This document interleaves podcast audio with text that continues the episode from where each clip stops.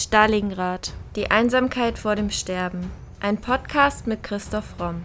Der Autor spricht über historisch-politische Themen rund um Stalingrad und den Zweiten Weltkrieg. Thema der heutigen Folge: Buddhismus im Dritten Reich. Fernöstliches Gedankengut in den Händen der Nazis.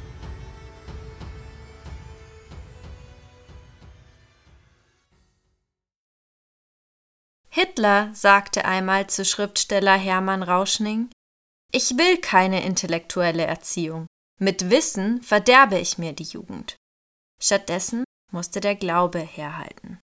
Ein Spiegelautor sagte einmal, was Rosenberg und seinem Führer an der indischen Weltanschauung am meisten imponierte, war der Glaube an die Magie charismatischer Figuren, war der Glaube, dass Mythen und mystische Kräfte wichtiger und stärker sind als die verachtete Wirklichkeit, und dass eine Wahnidee, wenn man sich nur genug in sie hineinsteigerte, am Ende über jede Übermacht der Materie triumphiert.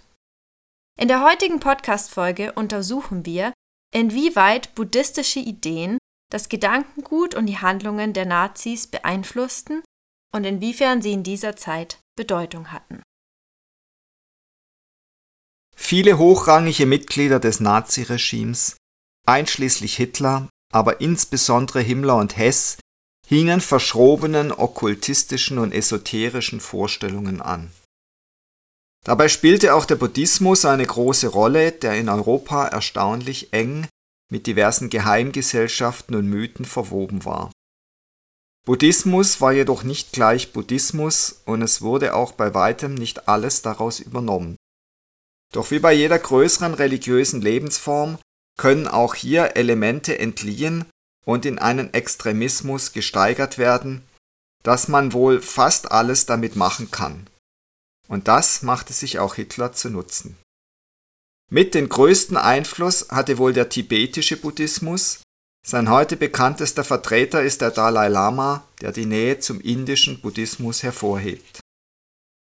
Im 7. Jahrhundert nach Christus entstand der tibetische Buddhismus welcher Elemente der alten Volksreligion, des indischen Tantrismus und der Mahayana-Buddhismus miteinander vereint. Ab 1042 begann eine zweite Welle der buddhistischen Missionierung. Es bildeten sich vier Hauptschulen heraus. Padmasambhava gilt als Begründer der Nyingmapa im 11. und 12. Jahrhundert bilden sich die Schulen der Gagyupa und Sakayapa, während schließlich im 14. Jahrhundert die Gelugpa entstand, jene Tradition, dessen Oberhaupt der Dalai Lama ist. Alle tibetischen Traditionen lehren die vier Wahrheiten. Die erste Wahrheit besagt, dass alles Dasein sich dem Leiden unterwirft. Es ist unvollkommen und unbefriedigend, dieses zu durchschauen.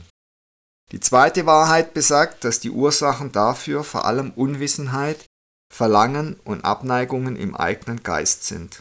Diese sind zu überwinden. Die dritte Wahrheit besagt, dass durch das Erlöschen der Ursachen auch das Leiden erlischt. Dieses zu verwirklichen. Die vierte Wahrheit besagt, zum Erlöschen der Ursachen führt der vom Buddha gewiesene achtfache Pfad. Dieser ist zu üben. Hinzu kommt die Lehre des großen Mitgefühls, des Erleuchtungsgeistes, also das Streben nach Erleuchtung zum Wohle aller Lebewesen und der Weisheit als Mittel, den Geist von allen Täuschungen zu befreien. Was die Weisheit betrifft, so folgt der tibetische Buddhismus den Lehren des großen indischen Meisters Nagarjuna von abhängigem Entstehen und Leerheit. Darüber hinaus ist ein Merkmal des tibetischen Buddhismus, dass er die Übungen von Sutra, also alten Lehrreden, und Tantra integriert. Die Sutras sind historische Lehrreden, die man studieren soll, während das Tantra ein Weg ist, Ängste, Schmerzen und Sehnsüchte zu überwinden, um einen tiefen inneren Frieden zu finden. Auf der Basis eines guten Verständnisses und ausgedehnter Praxis des allgemeinen Pfades nehmen die Übenden Initiationen und praktizieren tantrische Meditationen. Die Kombination dieser beiden ist aus Sicht tibetischer Meister nötig, wenn man die vollkommene Erleuchtung eines Buddha verwirklichen möchte. Wichtig im tibetischen Buddhismus ist auch das Vajrayana, eine fortgeschrittene Form im Buddhismus, in der mit geheimen Praktiken gearbeitet wird. Diese werden einem erst beigebracht, wenn man für sie bereit ist und beginnen mit sogenannten Grondo-Praktiken, die Niederwerfungen, Mantra-Rezitationen, Mandala-Formationen und Visualisierungen umfassen. Danach folgt Sadhana, eine längere Praxis, die noch tiefer in die tantrische Lehre geht. Der tantrische Pfad wird oft als zweckmäßig bezeichnet, weil man in seinen Meditationen auf den herausfordernden Aspekten des Lebens meditiert und sie damit zu einem wichtigen Bestandteil seines spirituellen Wegs zur Erleuchtung macht. Dass bei dem Wort Geheimlehre für einige Europäer eine Assoziation zu geheimen Logen entsteht, dürfte dazu beigetragen haben, dass so manche Verschwörungstheorie entstand. Einen weiteren großen Einfluss hatte der japanische Zen-Buddhismus oder kurz Zen. Beim Zen-Buddhismus geht es hauptsächlich darum, durch meditative Versenkung die Grenzen des Ichs aufzulösen und in dieser Form Erleuchtung zu erfahren. Diese Form der buddhistischen Lehre ist also eher auf Spiritualität fokussiert. Bekannt wurde diese Form des Buddhismus durch die legendären Samurai, die sich besonders für diese Art der Lehre und dessen Ethos der Disziplin und Versenkung interessierten. Bis heute lassen sich die Lehren der Samurai in der japanischen Kunst und Kultur wiederfinden, wie etwa in der traditionellen Teezeremonie, der Haiku-Dichtkunst oder den Zen-Gärten. Der Zen baut dabei auf den folgenden Grundvorstellungen auf. Dem Üben der Aufmerksamkeit, das bedeutet im Augenblick zu leben und diesen wahrzunehmen, ohne ihn zu beurteilen. Das Beruhigen des Geistes, die Gedanken werden durch Meditation und Konzentration auf den Atem zur Ruhe gebracht, so kommen Körper und Geist auf eine Ebene. Dem konzentrierten Handeln, das bedeutet eins zu werden mit den eigenen Handlungen. Zen-Meister praktizieren dies zum Beispiel in einer Teezeremonie, bei der es auf jeden einzelnen Handgriff ankommt. Nichts anzustreben, also zu tun, was der Augenblick jetzt verlangt ohne schon an den nächsten zu denken. Man soll von dem Gefühl der Zeit loslassen und sich dabei von Druck und Stress lösen. Hitler soll die disziplinierten Samurai bewundert haben, die selbstlos für ihr Land in den Tod gingen.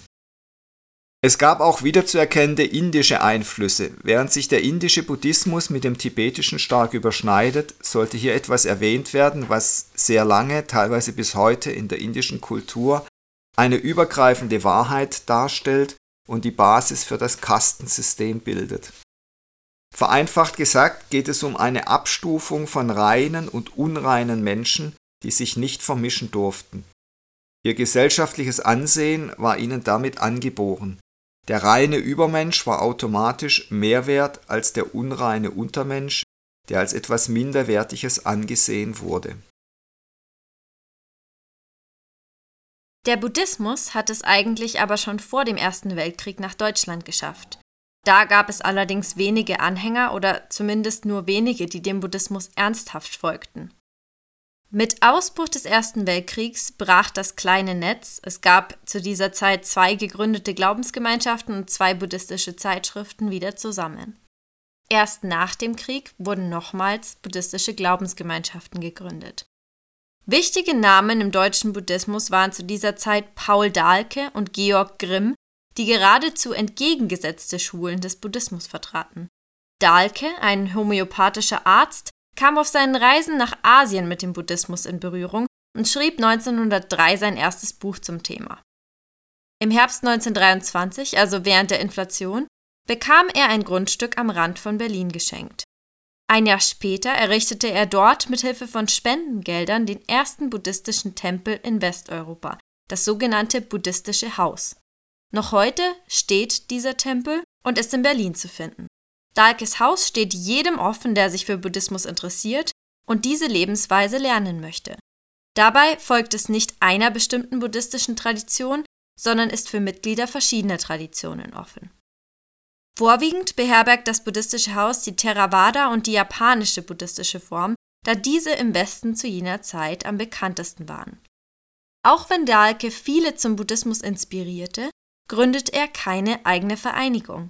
Er stirbt bereits 1928 an Überarbeitung und wird von seinen Anhängern auf seinem eigenen Grundstück beerdigt, obwohl dies zu der Zeit gesetzlich nicht erlaubt war. Bis heute wurde sein Grab allerdings nicht gefunden. Das buddhistische Haus wird daraufhin von Dahlkes Schwester Bertha Dahlke weitergeführt und schließt sich 1935 als deutscher Zweig der Mahabodhi-Gesellschaft in Indien an. Georg Grimm war ein Jurist und Richter und kam in Deutschland in Berührung mit dem Buddhismus. Er veröffentlichte 1915 sein Hauptwerk Die Lehre des Buddha, die Religion der Vernunft. 1921 gründete er mit Seidenstücker zusammen die Buddhistische Gesellschaft Deutschlands in München und gemeinsam geben sie von da an die Zeitschrift Buddhistischer Weltspiegel heraus. Grimm gibt diese Gesellschaft jedoch 1924 schon wieder auf. Stattdessen ruft er dann die Loge zu den drei Juwelen ins Leben, zu der er seine engsten und konservativsten Anhänger einlud. Die Loge entstand im Anklang an die Freimaurerlogen als enge Gemeinschaft. Da im NS-Regime der Begriff Loge als suspekt galt, wurde ab der Machtergreifung ein neuer Name gesucht. So wurde die Loge 1935 in Altbuddhistische Gemeinde umbenannt, die erst 2002 aufgelöst wurde. Sie stand im direkten Gegensatz zu Dahlkes buddhistischem Haus und seinem Neubuddhismus. Bis zum Zweiten Weltkrieg gründeten sich noch weitere buddhistische Vereinigungen, jedoch bei weitem keine so großen und so einflussreichen wie das Buddhistische Haus und die Loge zu den drei Juwelen. Dabei wurde der Buddhismus zum Teil Gegenstand oder Inspiration von geheimen und exklusiven Logen, wie man bereits bei Grimm sehen konnte. Eine der einflussreichsten Geheimgesellschaften ist die der Rosenkreuzer, von der man schon im 17. Jahrhundert sagt, dass sie sich in Tibet aufgehalten hat. Im 19. Jahrhundert dann legten auch in Deutschland viele gelesene Autoren wie Bulwer-Lytton, Blavatsky und Ossendowski mit der Erfindung von unbekannten Oberen und verborgenen Meistern, welche die Weltgeschichte kontrollierten, und den rein westlichen Mythen der unterirdischen Theokraten von Shambhala und Agarthi die Grundlagen für spätere Verschwörungstheorien. Einen weiteren großen Einfluss nicht nur in Deutschland, sondern in ganz Europa hatte George Ivanovich Gurdjieff, mit dem sich auch Hitler beschäftigte. Gurdjieff war ein geistiger Führer, seine Anschauungen in gewisser Weise seine Religion basieren auf seinem okkulten und spirituellen Wissen aus Indien, Japan und Tibet. Seine Lehren sind eine Mischung aus griechisch-orthodoxem Mönchstum, kabbalistischer Kosmologie, Neoplatonismus, pythagoreischer Zahlenkunde und vor allem buddhistischer und lamaistischer Psychologie. Er hat sich also bei allem Möglichen bedient, um etwas ganz Neues zu schaffen. In seinem Institut zur Entwicklung des Menschen, welches er in der Nähe von Paris gründet, zeigt er bereits, wie man den damaligen westeuropäischen Menschen behandeln sollte, wenn man seine totale Unterordnung haben wollte. Dabei ist wichtig zu erwähnen, dass das Institut auf einem Landanwesen errichtet wurde. Die dort eingezogenen Schüler wurden fast durchwegs mit Zwangsarbeit beschäftigt. Auf dem Landgut schufteten die Anhänger wie Knechte und Mägde. Darüber urteilt der Okkultismuskenner Graham Hugh, die Schüler waren gänzlich seinem Willen unterworfen. Die Unterwerfung war total, wenngleich bereitwillig und manchmal ekstatisch devot. Um zu erklären, wie diese diversen asiatischen Einflüsse Einzug in Deutschland halten konnten und das NS-Regime sie teilweise adaptierte, muss man etwas weiter ausholen. So weit, dass wir uns in das Land von Sagen und Mythen begeben. Denn die Idee von Übermenschen, wie sie im indischen Kastensystem vorkommen, gibt es nicht nur in Indien, in verschiedenen mythologischen Überlieferungen ist die Rede von einem Volk von Übermenschen, die sich aus dem asiatischen Raum zwischen Tibet und Indien in den Norden Europas auf eine Eisinsel zurückzogen, dem sagenumwobenen Land Hyperborea. Die Hauptstadt von Hyperborea ist Thule, weshalb die durch ihre Intelligenz überlegene Rasse auch Tulana genannt wird, die in manchen Sagen wie Engel vom Himmel auf die Erde kamen.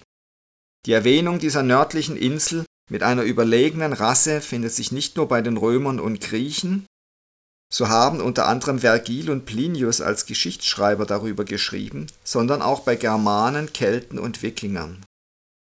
Es gibt sogar Erwähnungen in alten chinesischen Schriften, die auf eine westlich-nördliche Insel hinweisen.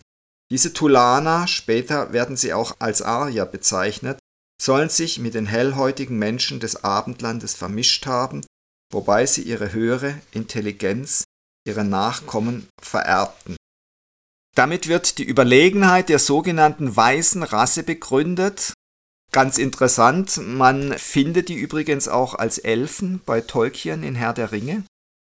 Und diese überlegene weiße Rasse soll ihre Mitmenschen auch rechtmäßig beherrschen.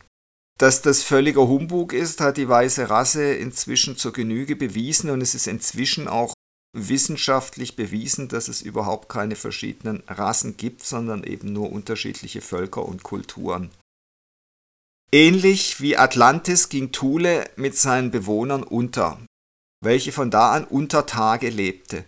Also diese Sage, dass es irgendwelche weißen Übermenschen gibt, egal ob man sie jetzt Aya, Elfen oder wie auch immer nennt, die lebt ja in ganz viel verschiedenen Mythen fort. Manche gehen auch davon aus, dass Atlantis und Thule ein und dieselbe Stadt seien, obwohl sie geografisch verschieden verortet sind. Eine der Fähigkeiten, die die Übermenschen besaßen, war das Fril, eine psychokinetische Energie, die es ermöglichen sollte, die Weltherrschaft zu übernehmen. Diese Kraft kann angeblich durch ein Ritual erweckt werden. Hier schien eine erste Ähnlichkeit zum Buddhismus zu entstehen, bei dem ebenfalls Rituale wie etwa Meditation zu einer Erleuchtung und Befreiung des Geistes führen sollen. Tatsächlich kommt der Begriff des Friel erst im Jahr 1871 auf, nämlich in dem britischen Roman The Coming Race von Edward Bulwer Lytton, in der es um die unterirdisch lebende Rasse der Frilia geht, die mit Friel die Erde erobern möchten. Während also die Legende um Thule und seine Bewohner sehr alte Wurzeln hat, ist die Hinzudichtung des Friel eine geradezu neumodische Erscheinung, und doch hat sie einen ungemeinen Charme auf die Nazis, die in sich die Nachkommen dieser überlegenen weißen Rasse sahen, die mit Erweckung des Friel über die Menschheit herrschen könne.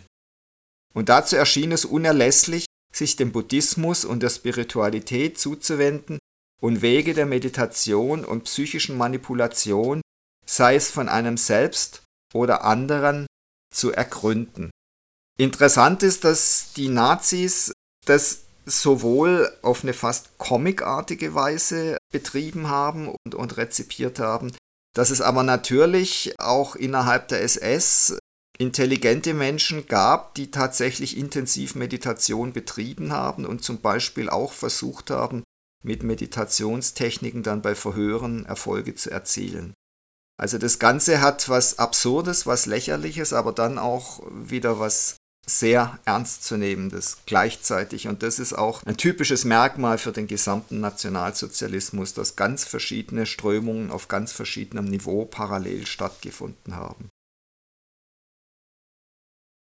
Vor diesem Hintergrund gründet nun Felix Niedner, der deutsche Übersetzer der altnordischen Eddas, die Thule-Gesellschaft im Jahre 1910.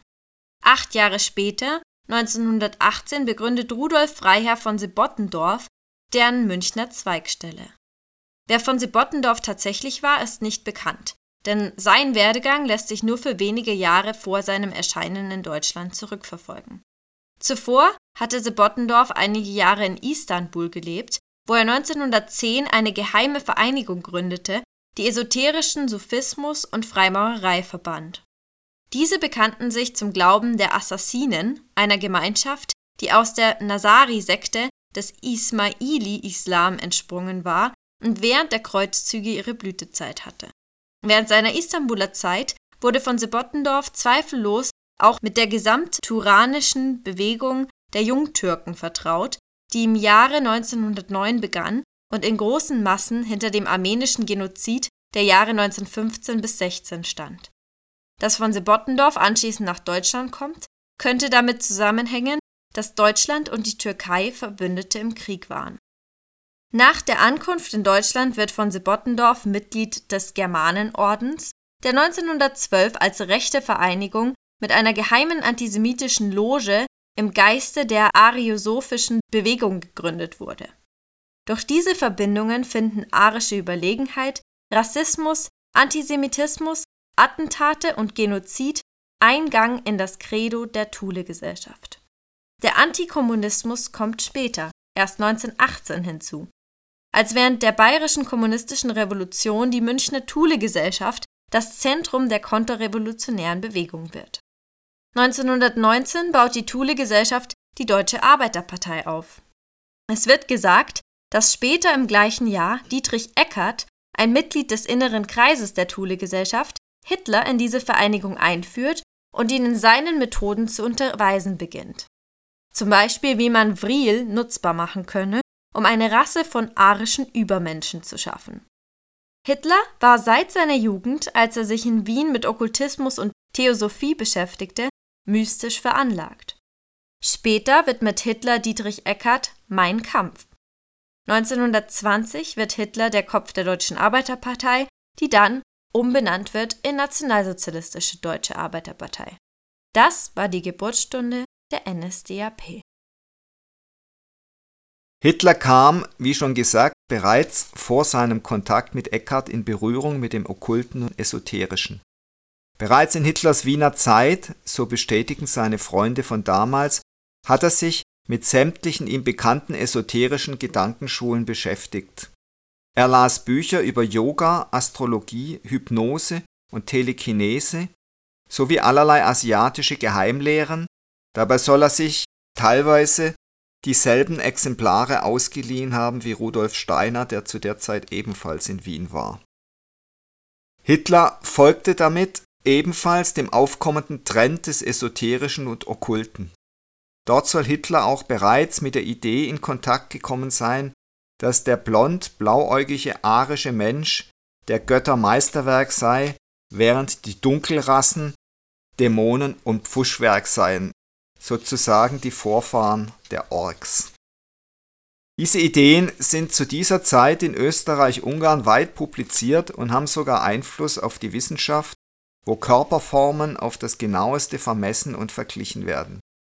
Der Rassenwahn ist nicht neu, wird aber unter Hitler zu einem Extrem ausgebaut. Die Ansicht, dass der arische Übermensch dazu bestimmt sei, die Welt zu beherrschen, ist in vielen Ländern verbreitet aber erst Hitler überträgt das Bild der Arier dann auf die Deutschen. Ob er wirklich an die Mythen und die Verbindung zum Buddhismus glaubte, wenn auch vielleicht nur am Anfang, ist nicht ganz sicher. Später soll er sich zumindest von allem Okkulten sowie Esoterischem abgewendet haben, obwohl er deren Methoden weiterhin verwendete. Und möglicherweise war es eben auch so, dass als er anfing, Misserfolg zu haben im Zweiten Weltkrieg, er sich dann zunehmend von diesen Dingen abgewandt hat. Wann Himmler konkret in Berührung mit den asiatischen Weltanschauungen kam, ist nicht sicher. Doch man weiß, dass seine Ansichten später dafür geradezu extrem waren. Er glaubte, dass das Schicksal in den Sternen festgeschrieben stehe, also er glaubte an Astrologie bezeichnete sich selbst als Buddhisten, unterstützte Expeditionen nach Tibet, hielt sich für die Reinkarnation des Kaisers Heinrich des Voglers und zog angeblich in ernsthafte Erwägung, den heiligen Gral suchen zu lassen. Neben Hitler, seinem verehrten Führer, hatte Himmler noch eine weitere Person in seinem Umfeld, die sich intensiv mit den asiatischen Weisheiten beschäftigt hatte. Sein Massagetherapeut Felix Kersten von dem Himmler sich regelmäßig behandeln ließ.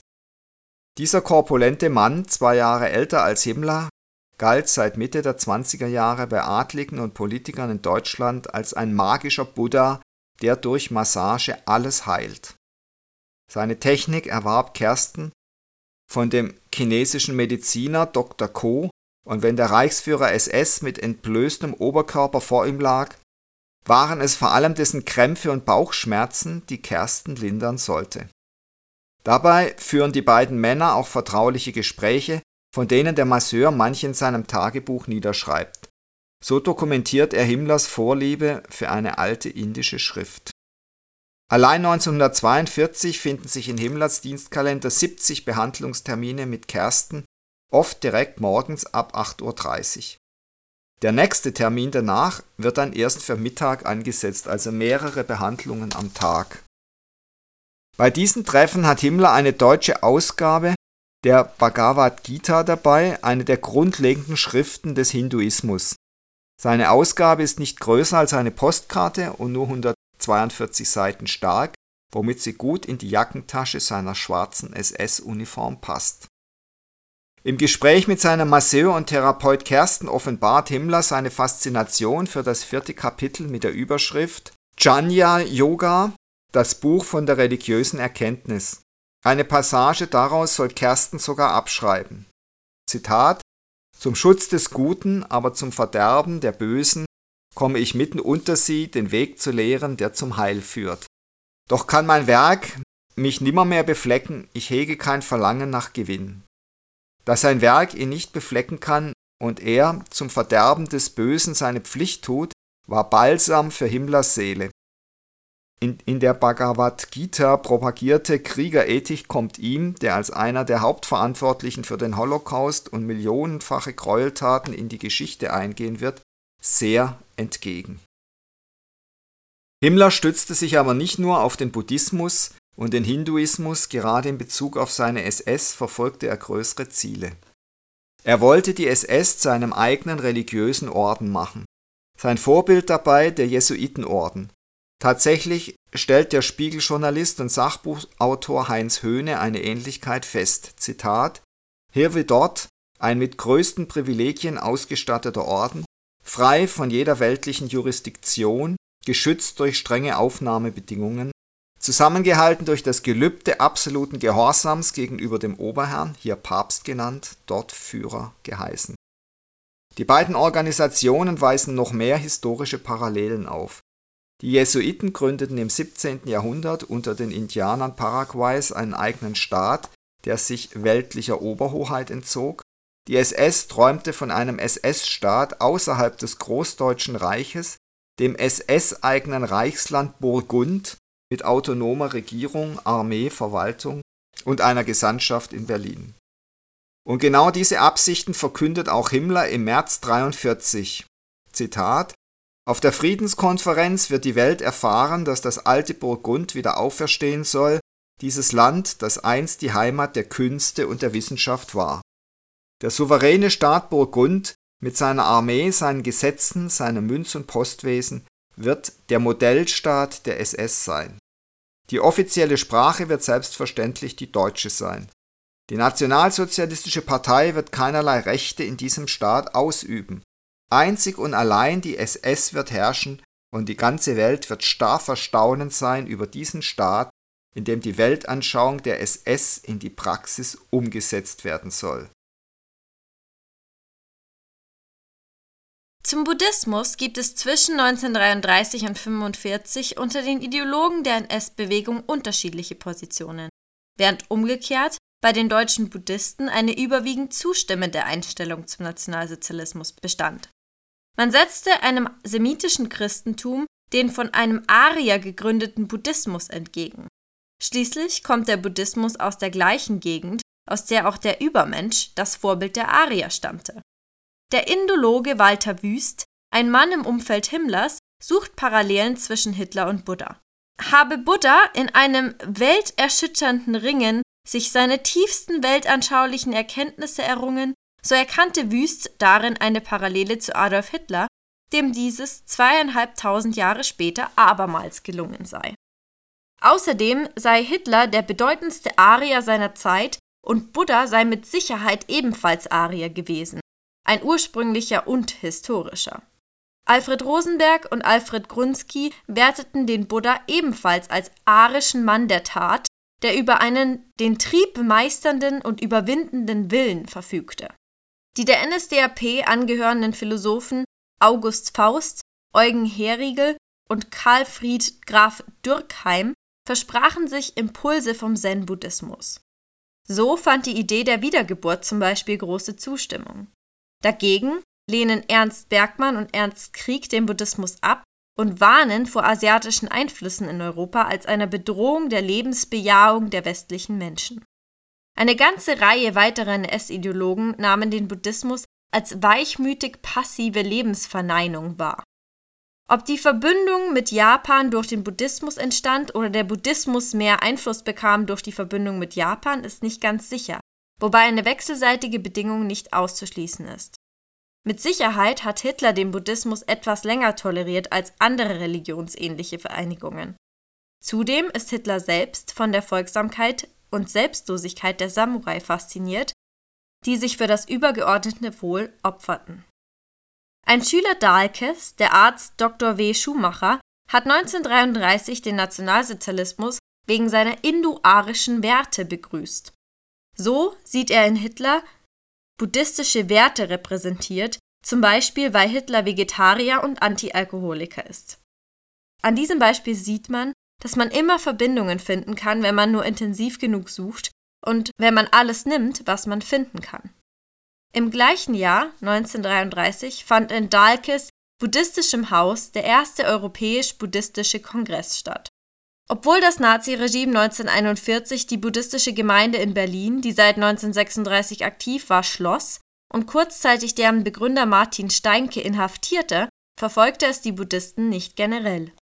Nach seiner Freilassung setzten Steinke und mehrere andere ihre Buddhismusunterweisungen in Berlin fort. Das war Teil 1 unserer Podcast-Folge zu Buddhismus im Dritten Reich. Teil 2 folgt in der nächsten Woche. Das war Folge 188 unseres Podcasts Stalingrad, die Einsamkeit vor dem Sterben.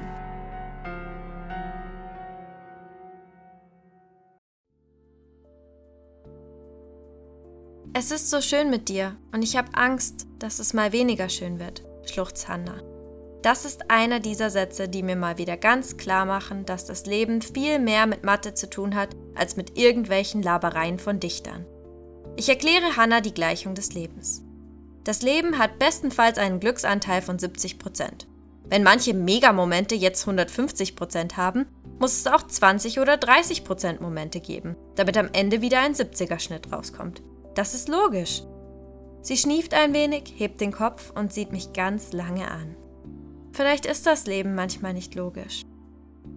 Es kann nicht immer alles perfekt sein, das ist dir doch klar. Ja, aber man kann sich drum bemühen. Ihr habt es vielleicht schon geahnt, das sind nicht Hans von Wetzland und Rollo aus Stalingrad, die hier diskutieren, und ganz sicher auch nicht Sie und Yves aus Thor. Diesen Winter haben wir etwas ganz Neues für euch. Im Februar erscheint der erste Coming-of-Age-Roman des Primero Verlags, die Mur checkt's nicht. Und das ist auf keinen Fall nur was für Teenager. Jede oder jeder, der einen Teenie zu Hause hat, schon mal mit einem zusammengearbeitet hat oder selbst mal einer war, wird hier aus dem Schmunzeln nicht mehr herauskommen. Die witzige Geschichte des jungen Münchners Nick ist komplett in Jugendsprache erzählt, besticht aber nicht nur durch ihren Komikfaktor. Unser angehender Abiturient muss im selben Jahr irgendwie damit klarkommen, dass seine Mutter zu einem anderen Mann zieht und seine erste Liebe mehr psychischen Ballast mit sich herumschleppt, als er anfangs geahnt hat. Tiefgründig und humorvoll zugleich also. Wenn ihr jetzt neugierig geworden seid, haben wir doppelt gute Nachrichten für euch. Wir haben uns mit dem Portal Autorenwelt zusammengetan und bieten exklusive vom Autor signierte Exemplare von Die Mur checkt's nicht an. Alle Infos zur Aktion hinterlegen wir euch in der Podcast-Beschreibung. Und auch wenn Coming-of-Age-Romane gar nichts für euch sind, bedanken wir uns fürs Zuhören und wünschen euch weiterhin viel Spaß mit dem Stalingrad Podcast.